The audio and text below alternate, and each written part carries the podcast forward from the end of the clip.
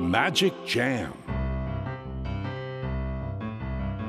スヌーピー、それはチャールズ・シュルツが1950年から50年もの間描き続けたアメリカの漫画ピーナッツに出てくるオスのビーグル犬、主人公の少年チャーリー・ブラウンの飼い犬です。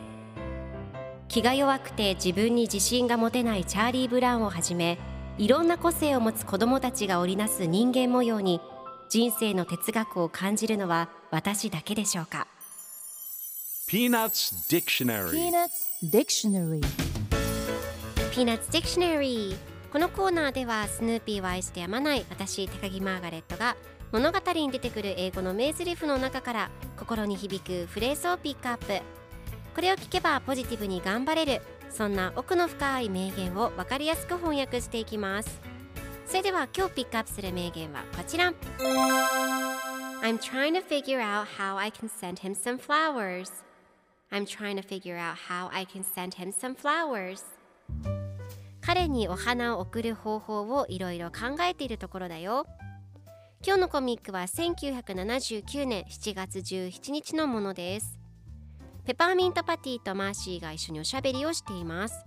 マーシーが、先輩、チャックが入院してるらしいですよと言うと、ペパーミントパティが、知ってるわマーシー、それで彼にお花を贈る方法をいろいろ考えているところだよと答えます。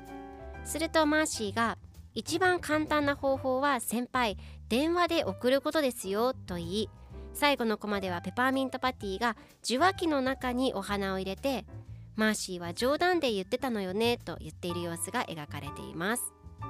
では今日のワンポイント英語はこちら。 Figure out、 答え、解決策を見つけ出す、解決する、考え出すという意味です。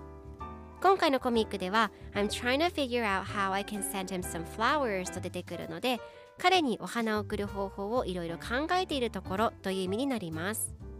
では Figure out の例文2つ紹介すると、まず1つ目、それの使い方がわからない。